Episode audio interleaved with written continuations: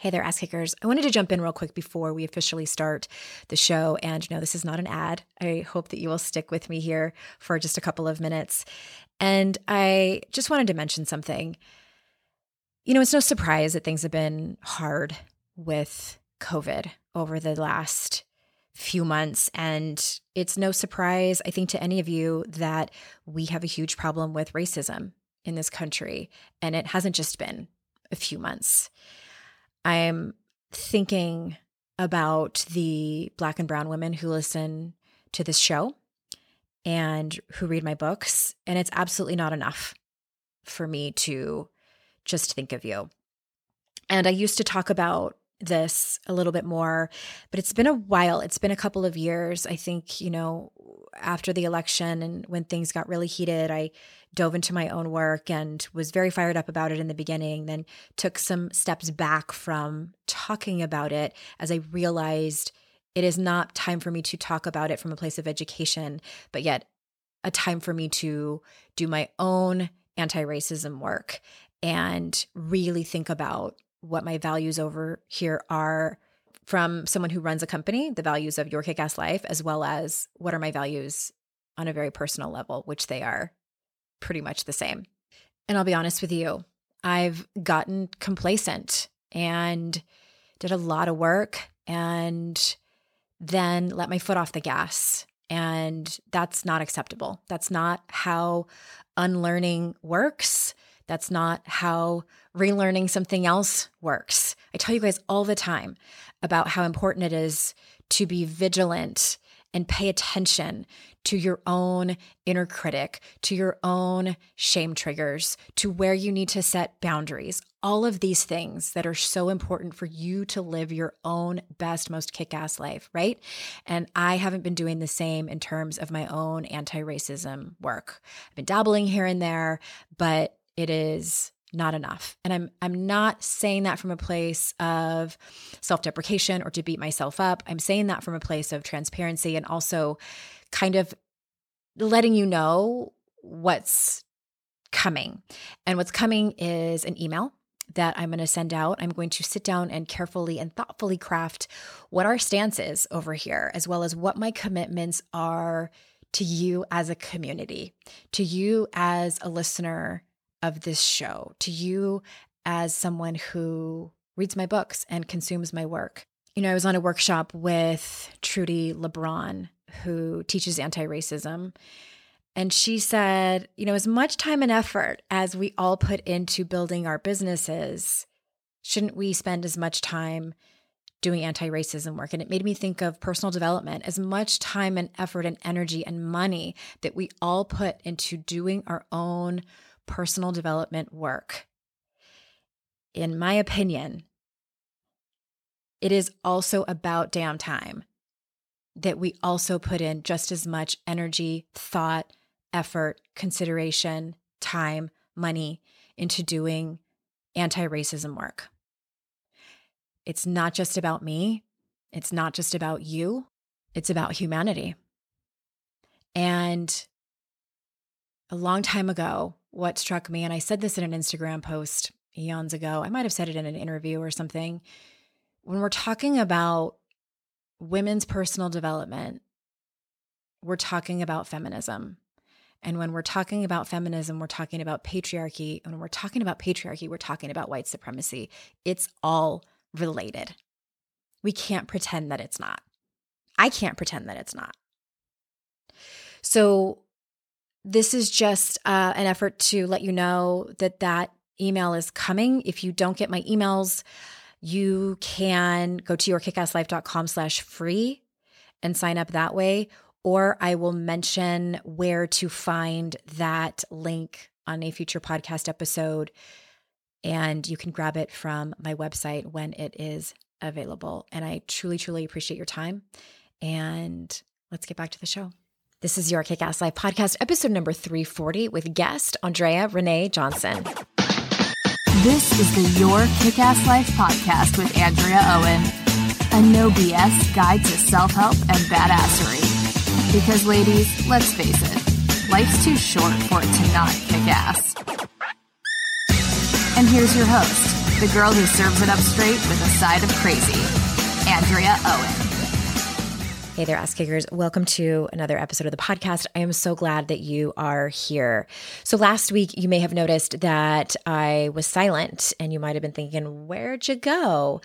I was muted last week. You may have seen on social media that there was a call for people, especially white people, to mute their social media feeds. And if they were going to post anything or say anything, it was to uplift the voices of the Black community. And this week, I had a different episode that was all ready to go for you, but I have decided to replay an archived episode that aired in March of 2017. And I think this is so important. It was important then, and it is just as applicable right now. So our guest is Andréa Ranae Johnson. And also, before I forget, the blurb that you just heard in the beginning of this episode, me talking about that something's coming, it's already out. And I sent an email out to my community a couple of days ago, and I would love for you to go read it. If you are not on my my subscriber list, you probably didn't see it. So you can head on over to the show notes and click the link to go ahead and read that email that I sent out to my community. It's also on my website. It's really just me telling you where I've been, where I'm at right now, and sort of what's next.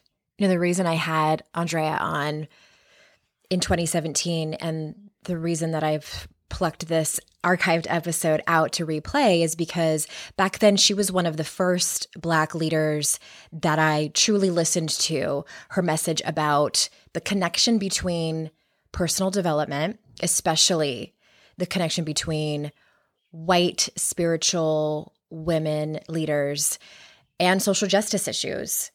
And I also wanted to point out a couple of things that weren't around when we recorded this episode a few years ago. And so she now has her own podcast called A Call to Serve, and she helps kind of two different groups of people. She helps business people, entrepreneurs, people like me. So she has a course called Rise Up, Visionary Business for These Times. And she also has a self-paced course called Whole Self Liberation. And from what I can gather just from not being on her website, that is for people who don't have a business focus, where it really is just for their whole self. So I encourage you to go check that out. She's at AndreaRanae.com. That's Andrea, RANAE.com. And of course, that link is in the show notes. So let me tell you a little bit more about her.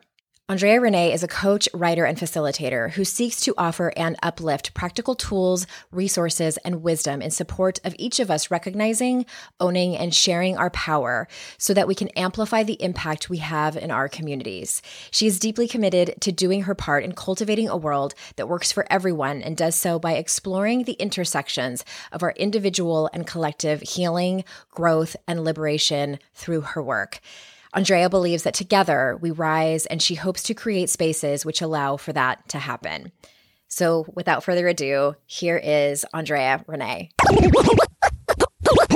Hi, Andréa. Thanks for being here. Hey, I'm so excited. I have been admiring your work from afar for a long time, and I know we run kind of in the same circles in this industry. And I did mention in the introduction that this is kind of a conversation for, you know, like coaches, healers, do-gooders of the world, but absolutely not exclusive for those people. I think anyone who is a human will get nuggets out of this conversation and what you have to say. So I'm very excited to get started. And where I would love to start is in June of 2016, you wrote a blog post titled Why the Self-Help Industry Isn't Changing the World.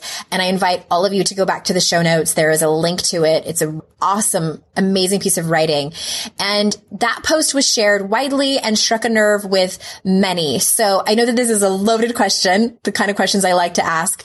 Can you kind of break down that post for us? Maybe like what was the main message? What was the thing that you said maybe that struck a nerve with the most? Anything at all? I think one of the main things was that for me, I had so much like anger, so much upset that coaches and healers and people that were saying, like, I want to change the world. I want to make a difference. This work that we're doing, the healing work that we're doing is super important. It's changing lives.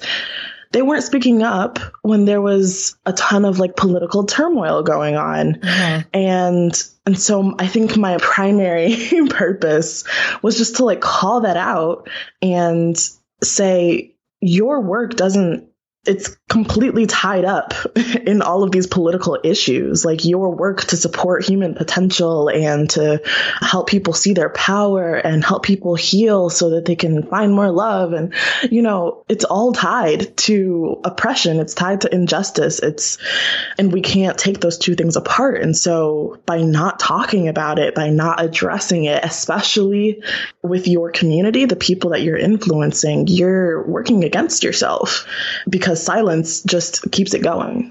Mm-hmm. Absolutely. And I think that, and, you know, this was something that personally, and I'm always really transparent about, you know, where I am and what I think about things. And I'm not going to sit here and pretend that, you know, I wasn't that person for a long time who was like, yes, let's change the world. And there's like other things going on, but let's just change the world over here where we are. You know? And I think that was really common of what was going on, you know, and what I'm speaking about is like probably like 2015 and before, where it wasn't as noisy. And I think that kind of we saw this upsurging of issues that were, I think that social media made it in our face. Like, we could not escape from this anymore. We could not escape and turn our heads from these really important issues that were happening. And so I personally was one of those people that was kind of in this bubble of all of you people that look just like me out there. Let's talk about and focus on the things that are in our lives that affect us. But what I love about what you were saying was that, and for anyone too that listens to the podcast regularly, I believe it was episode 140, where I talked about, the title of the post was "The Party as We Know It Is Over," and where I quoted Andréa and really talking about the bottom line of it, that we cannot not talk about this anymore. And more specifically, people in the self-help world. And I think people that are interested in personal development. And if you're not a coach or a healer, you know, quote unquote, wellness person, I think it's up to us. Like, we chose personal development. We chose to believe in changing the world. Therefore, we also need to look at this other major issue that's going on as well. Yeah. And that was a huge part of it, is like, it doesn't stop at the individual. The work of changing the world, like, you changing yourself, well, for sure, it will shift some things in your community and everything. But what really needs to change is ourselves and the systems that we are always interacting with and affecting and getting influenced by. And we can't separate ourselves from that. Mm-hmm. I was just having a conversation earlier this week with somebody who was interviewing me for her podcast, and we were talking about the law of attraction. And she said, what bugs you about the law of attraction? Because she knows that I used to teach it in the beginning of my career. It was something that I was highly, highly interested in. I felt, you know, I watched the movie The Secret and implemented some of the tools and actually did see my life change for the better. And for anyone that is totally unfamiliar with the law of attraction, it basically talks about your energetic vibration, and that whatever you want in your life, you can attract by focusing on it, by wanting it bad enough, by really putting all of your attention on it and not focusing on negativity, etc. Mm-hmm. And that also that you are totally in charge of your destiny and your happiness and fulfillment, etc. So I was on board. You know, I was like, all right. And again, I did see some positive impact from putting those tools into use. So now in 2017, what I have come to realize is that the lessons of the law of attraction are laden with privilege. Yes. Like, oh my God. Like, yeah, that's great for you if you are not systematically oppressed. Mm-hmm. Like, what are your thoughts on that? Totally. You're like, period. Yeah. I have a friend, Alexis Morgan, who is totally able to like really dig deep into like all of the intricacies of the law of attraction and how messed up it is. But that there's power in it. But I think one thing for me one big message in it is like, you create your own reality. Mm-hmm. And it's like, yeah, but there's a little bit more. And like, we are co-creating our realities. And if there are some things in our world that are unjust, that are oppressive, that are like deep-seated, rooted issues in like the very foundation of how we are, how we experience life in this moment, then I'm gonna have some limits. I'm not going to be able to just manifest what I want to manifest on a whim, even if I work the hardest, even if I do all the work to make it happen. Like, sometimes it doesn't work because there are other forces at play.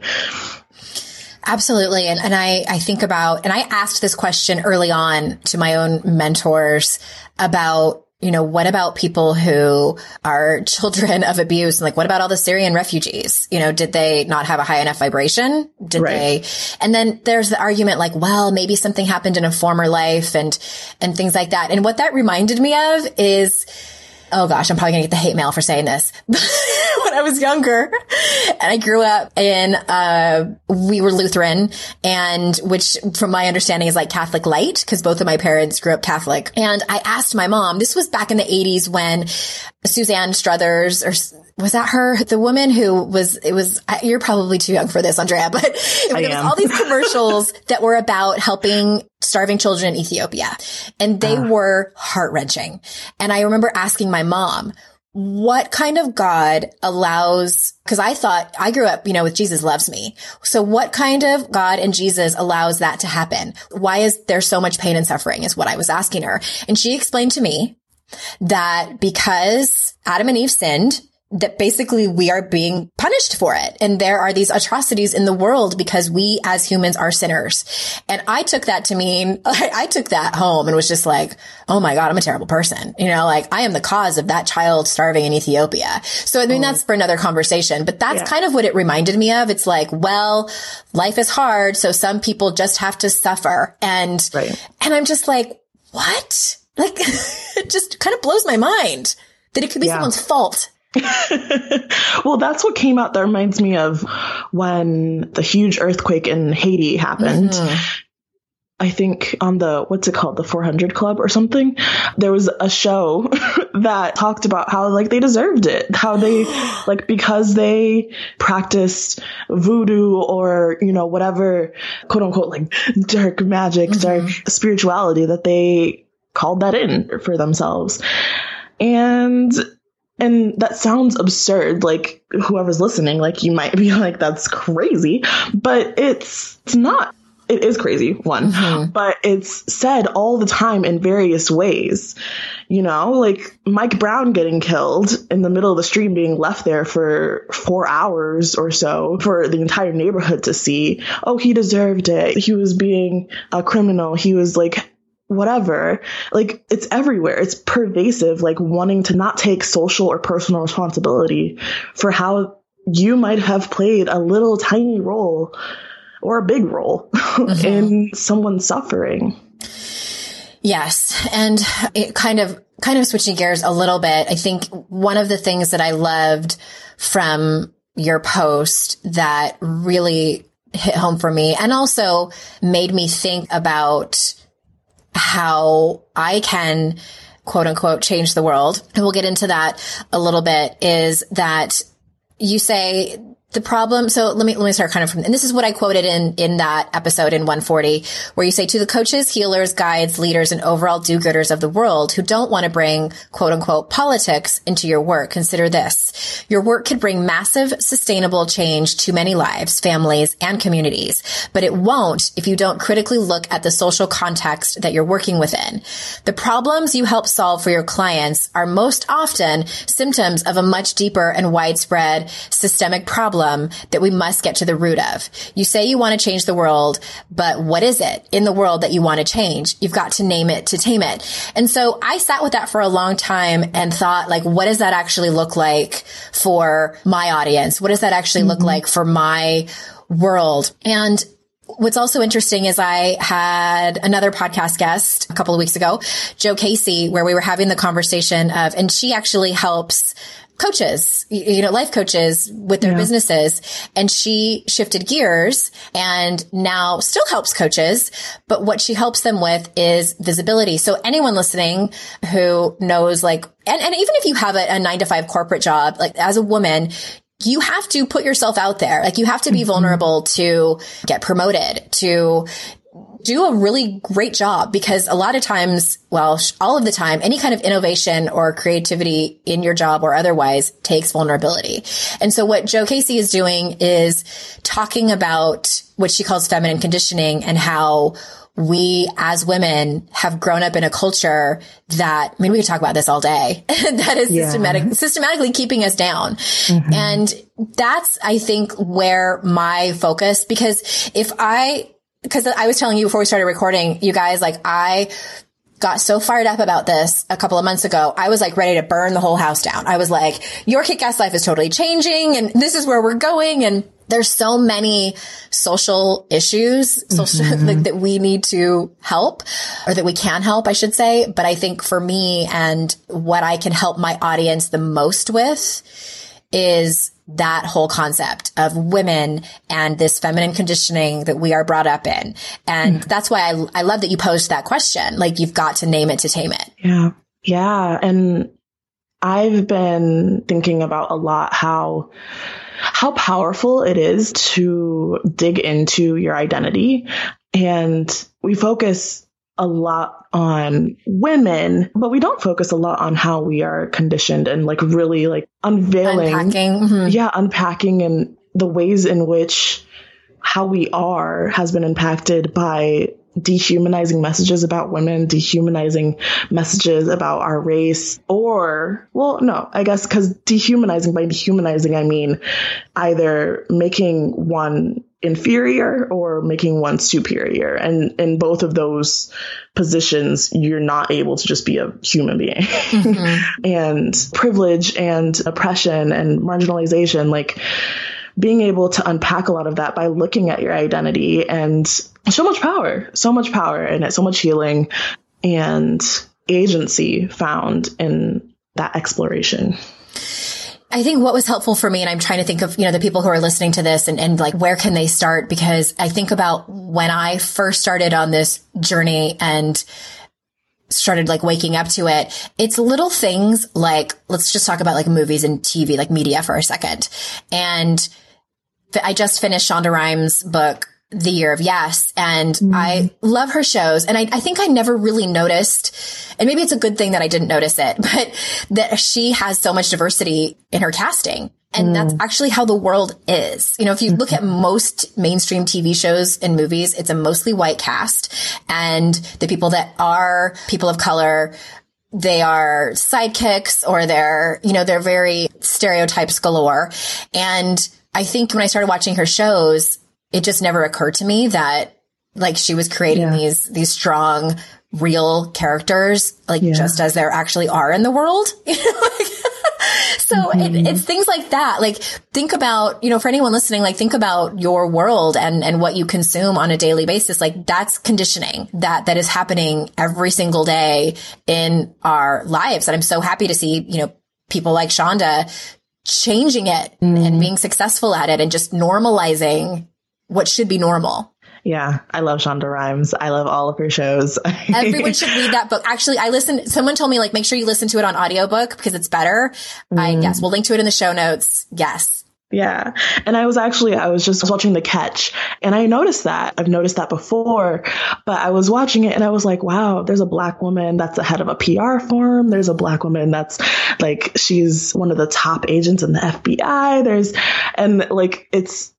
And then there's like a ton of other diversity, and it's really cool to see how she's using her platform to make shifts and like what we see on a daily, weekly basis. Absolutely. And I think that can be the beginning of someone's journey. And I had Kelly Deals on, and I was telling her, yes, she's great too.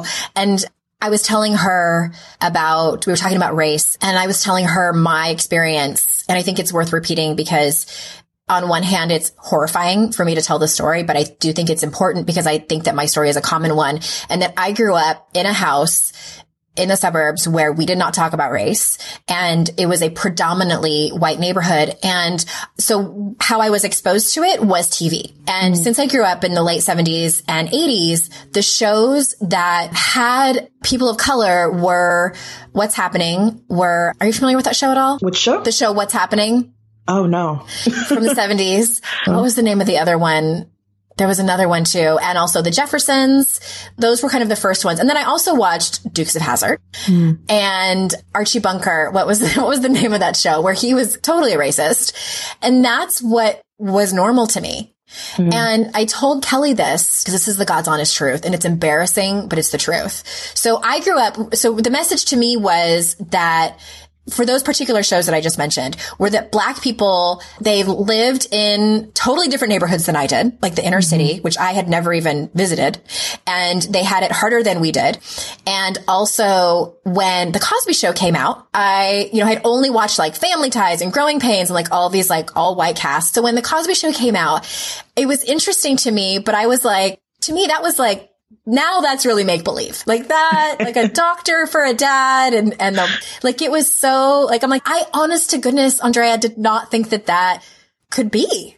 And it's like, I am so embarrassed to say that, but I just think it's important, because I think there's a lot of people that grew up, not everyone, but I think there's a lot of people that just did not have the exposure, did not have the conversation going on.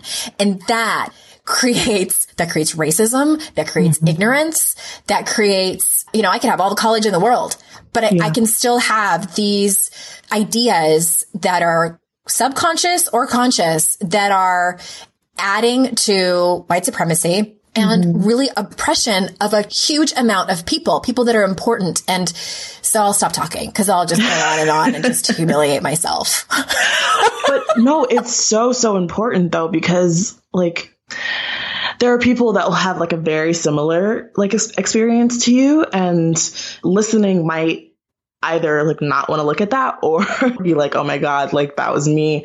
But every single person that ever watched TV, that ever walked this earth, that ever went to, I don't know, the doctor's office or like living in this world, we all have a piece of that.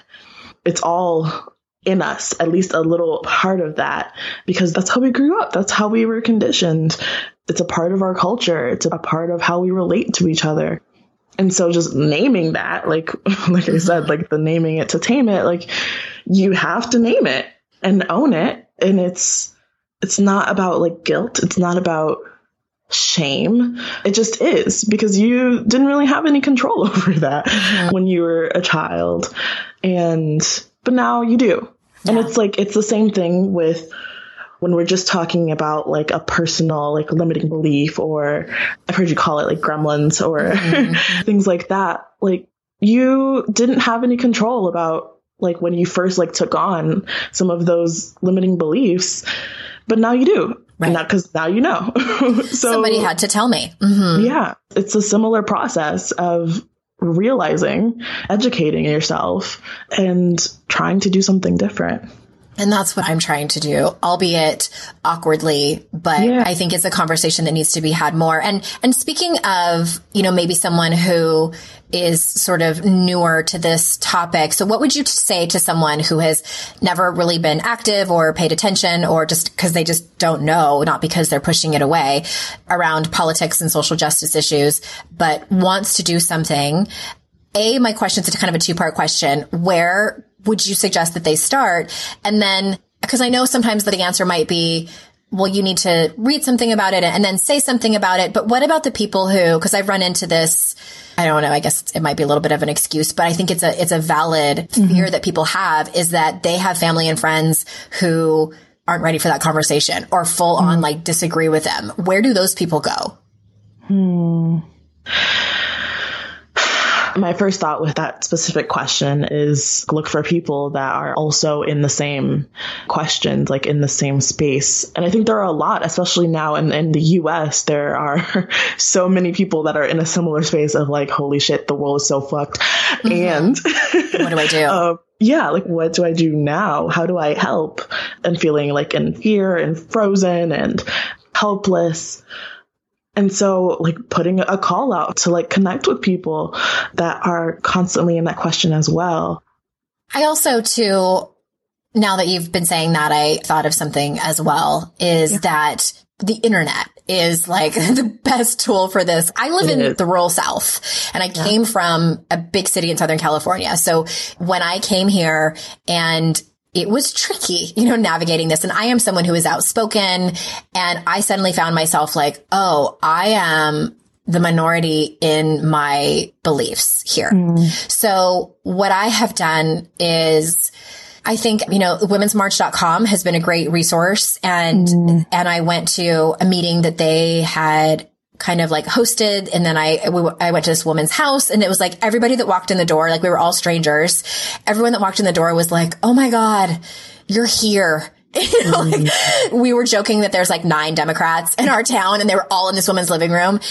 And then they pointed me to different Facebook groups where it's like the larger community where there are hundreds and thousands of people who are there who can help people.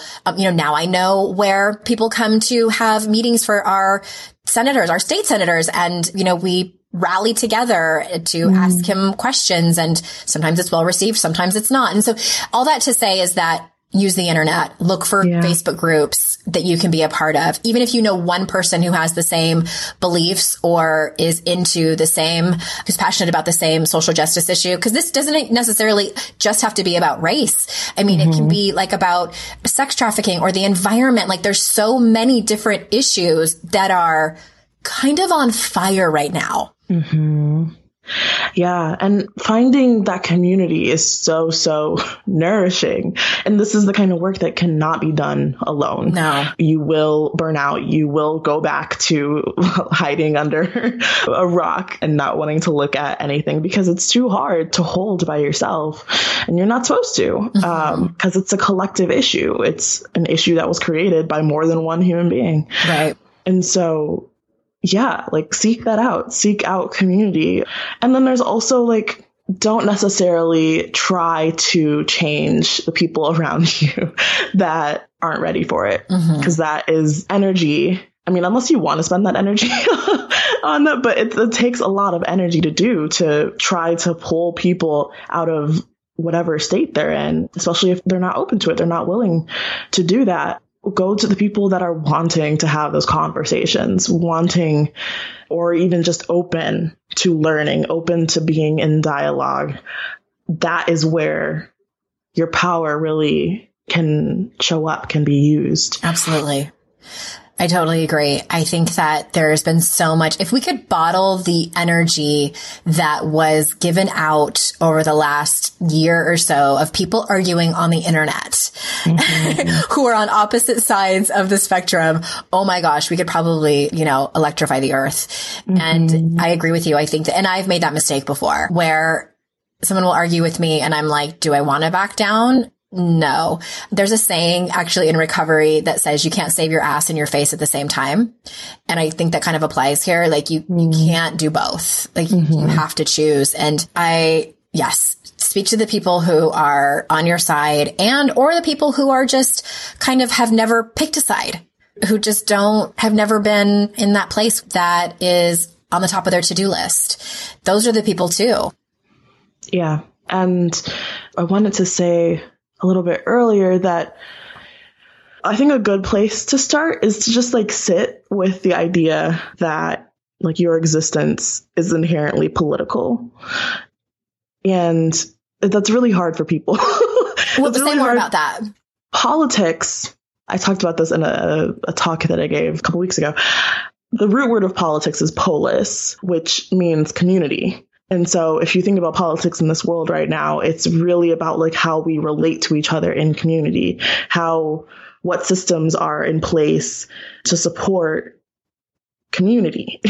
And if you are a human, you are in community, whether you want to be or not, whether you're an introvert or an extrovert.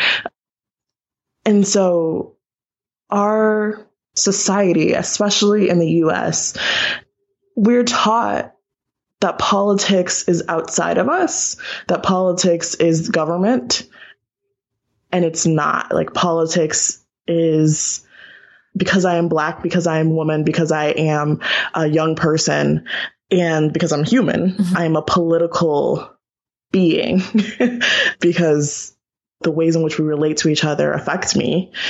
And so it's difficult to own that. But I think it was Angela Davis that said the personal is political. I totally agree with that. Yeah. I think too that, and this is what I said at the end of my post of episode 140. And I said, you know, if you are a healer and you're, you know, life coach, and you're going to send out a message to your people, or even if you're not, and you're going to talk to your family and friends about this, you don't even need to bring up the names of political people in government, because this isn't about them.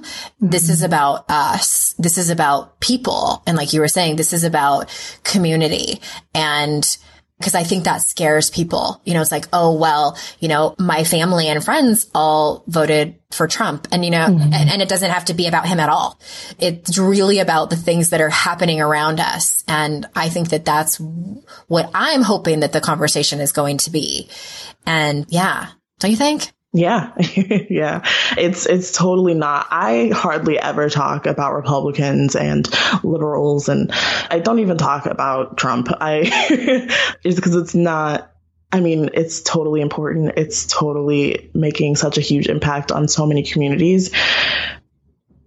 And like me talking about that is not going to help anybody. Like at me talking about it, because I'm not interested in the intricacies. I'm interested in like the policy changes and everything, but I don't really want to like talk about it. I don't want to educate people on it. Like there are so many resources to educate people on the government and how it works and how it's fucked up, and like it's all out there. What I really want to talk about is our culture and the relationships that we have with each other and with various social groups. That's what I'm interested in talking about. And that's really is also politics. But, it absolutely is. Yeah. I have a very important question for you. And because I was on your website and this jumped out at me, and I would like to know, how has Beyonce influenced you? Beyonce. Oh my God. That's a huge question. I could talk about her for days. You're like, now we're getting started. No, I love Beyonce, and I love her from a critical lens, you know, because there's like critiques about the Beehive and that like we just follow her every like move and whim and never really like look at her critically. Like I do look at her critically, but I grew up with her. I grew up with Destiny's Child. I mean, I actually, until I was about 11 or 12 years old, I was only allowed to listen to Christian music. And when I was coming out of that and my parents were starting to like loosen the reins a little bit on me, Destiny's Child and other groups were some of the first people that I was listening to. And I've just loved, I've seen Beyonce live 3 times in the last like 5 years. Already at tickets. Yeah. She has influenced my life in ways that I probably don't even know, because I think I resonate with her in a lot of ways in terms of I am a recovering perfectionist. Welcome. I do appreciate excellence. I love the way that Beyonce like seeks excellence in everything that she does.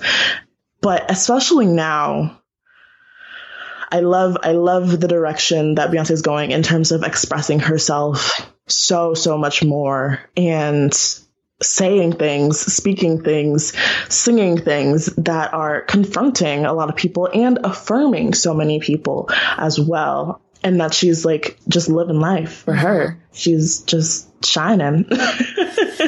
And it's really inspiring for me to see someone like that.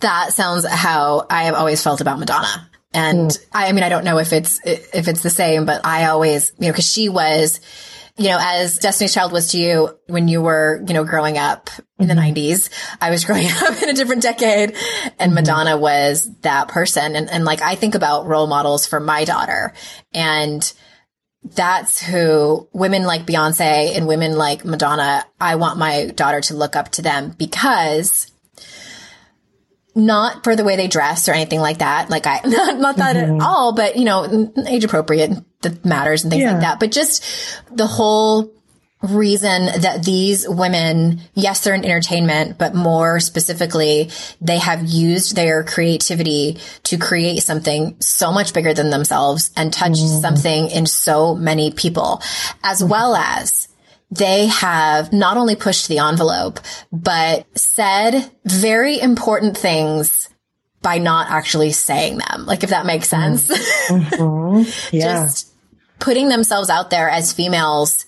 And I think the messaging that I heard, and I know that both Madonna and Beyonce are human beings who hurt just like everybody else and get their feelings hurt probably when they hear bad reviews. But the messaging that I got from that is, I don't give a shit whether people like me or not. And if you're on board, great. This is what I have to say, and I have a platform to say it. And these are important things that I'm going to say. Do they do it perfectly every time? No, they don't.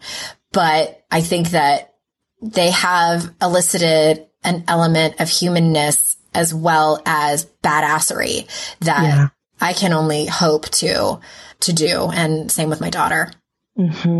Exactly. Yeah. Like with Beyonce, I hope to create such a level of, I guess, like truth and excellence in terms of like being super, super clear about what you want and not accepting anything else. That's something that I'm currently working on, just like in my personal life and just as a whole, being clear about this is what I want and I'm not going to waver on that, is really exciting to see from her constantly. Yeah. Well, that's awesome. Well, let's end on the note of Beyonce. You know, I always thought it was the Bayhive. Is it the Beehive? You know, I say it both ways. Okay. Yeah. I have no idea. Well, these are the big questions we ask over here on the podcast. Thank you so much for being here. I love this conversation. I'm so grateful for you and your work and this conversation that we just had. And again, everybody, the show notes are, you know where they are, you know where to find them. You can find a link to Andréa's website and that post that I want everyone to read, as well as the other things that we mentioned in this podcast. And until next time, I will see you out in cyberspace. Bye-bye.